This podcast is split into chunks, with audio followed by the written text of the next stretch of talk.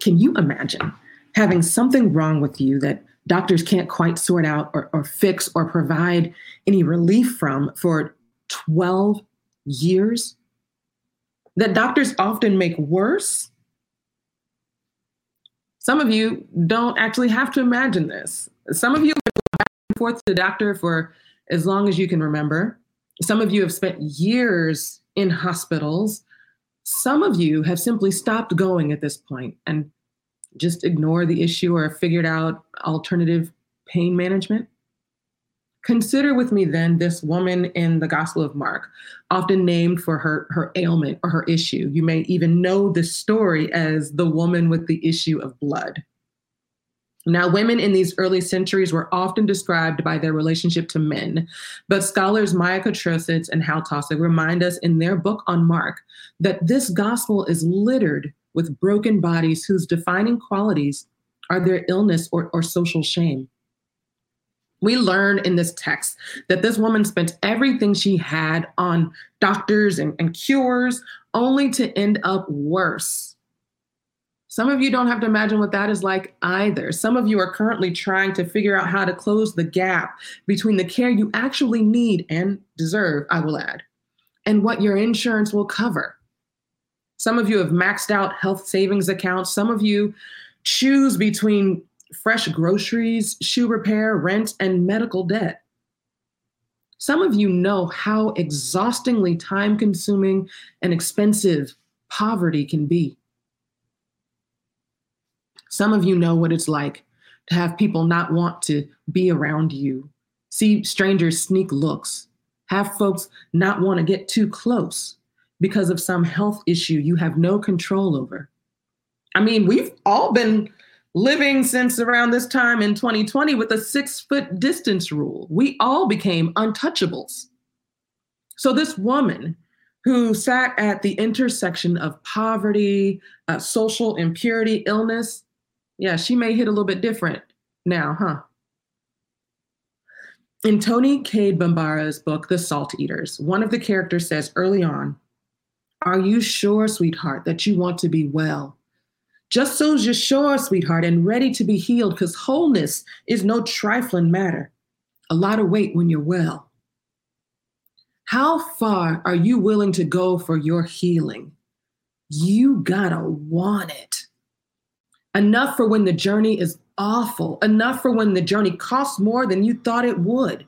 Somebody here with us in this little little collection we have knows what it means to go all the way. Somebody here sat with their child through chemo, somebody who's endured painful medical treatments for the promise of relief on the other side, somebody enduring emotions that swing like a pendulum while their doctors try to write, the the balance of meds, somebody who's canceled their last few therapy appointments because they were too depressed to get out of bed, somebody who recently learned that the pain in their legs is caused by some weird reaction in their heart medication with their blood pressure pills. So they have to choose for much longer than they thought because doctors are like, whatever, you're old, this is just part of it. Had to choose a life that is sedentary, right? That keeps them alive, but no longer feels like a life because they're home alone. Somebody here today knows the price of the ticket. Are you sure, sweetheart, you want to be well? Take a breath with me.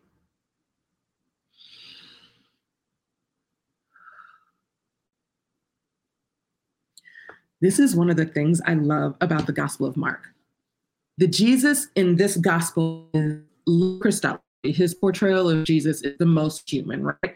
This Jesus sometimes gets things wrong. And, and scholars will tell you in various commentaries, which I can give you a list of books that I referenced in this sermon, just hit me up, that Mark identifies the woman's pain with Jesus. That in fact, a critical condition of Mark's gospel is that Jesus's pain is a heartbreakingly mundane part of a world of illness, vulnerability, untimely death, self inflicted injury, torture, and state sanctioned murder.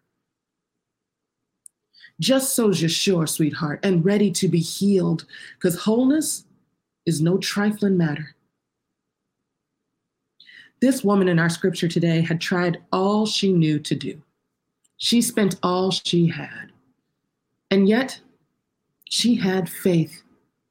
She heard about Jesus and made a plan. If I but touch his clothes, I will be made well. Now, it wasn't about the, the kind of faith that you read about in, in Hebrews 11, the, the, the substance of things hoped for and the evidence of things seen. This was something different. And once the plan was carried out, Jesus says to the woman, Daughter, your faith has made you well. Go in peace and be healed of your disease. The Greek word translated as faith here is pistis. Pistis doesn't just mean faith, it also means confidence, trust, reliability. Your confidence has made you well. The fact that you stayed the course has made you well. I'm curious among this collection of multi all the things here. Um, who has heard of Angela Duckworth? I've been low key obsessed for a while, particularly with her work on grit. Now, Google will tell you that in psychology, grit is a positive, non cognitive trait based on an individual's perseverance of effort combined with the passion for a particularly long uh, goal or end state, a powerful motivation to achieve an objective. Angela Duckworth simplifies all that to passion plus persistence for long term achievement without looking for rewards. So let's look at this woman's story again and see how all of that fits into her faith. We know that her condition marginalized her in her community, made her a bit of an outcast or an untouchable. Yet, she came up with a plan and followed through she was confident enough in her plan and its outcome that she broke social laws, coming in close contact with others in a crowd in order to get close enough to Jesus. And she violates male female social code and religious law by touching Jesus.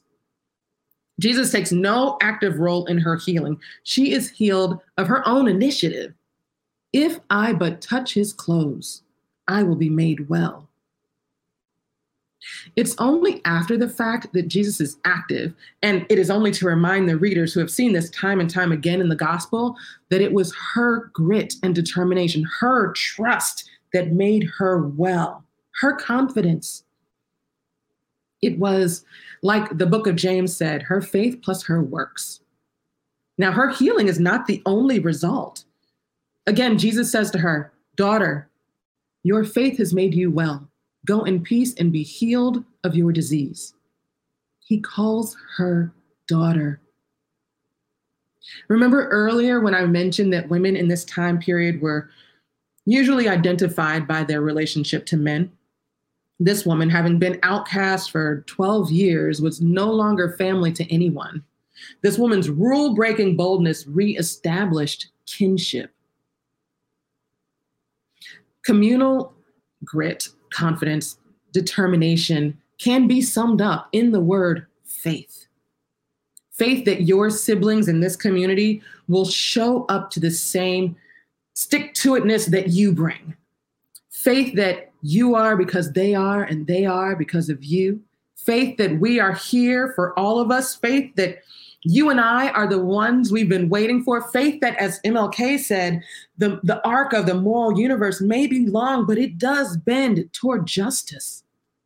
In this Women's History Month that just celebrated the 20th anniversary of Harriet Tubman's birthday, I am talking about a womanist kind of faith a traditionally capable kind of faith. Faith that says, Mama, I'm walking to Canada, I'm taking you and a bunch of other slaves with me, and receives a reply, it wouldn't be the first time.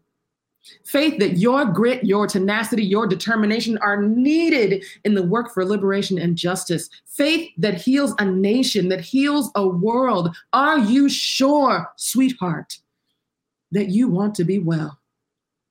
Just so you're sure, sweetheart, and ready to be healed. Because wholeness is no trifling matter. A lot of weight when you're well.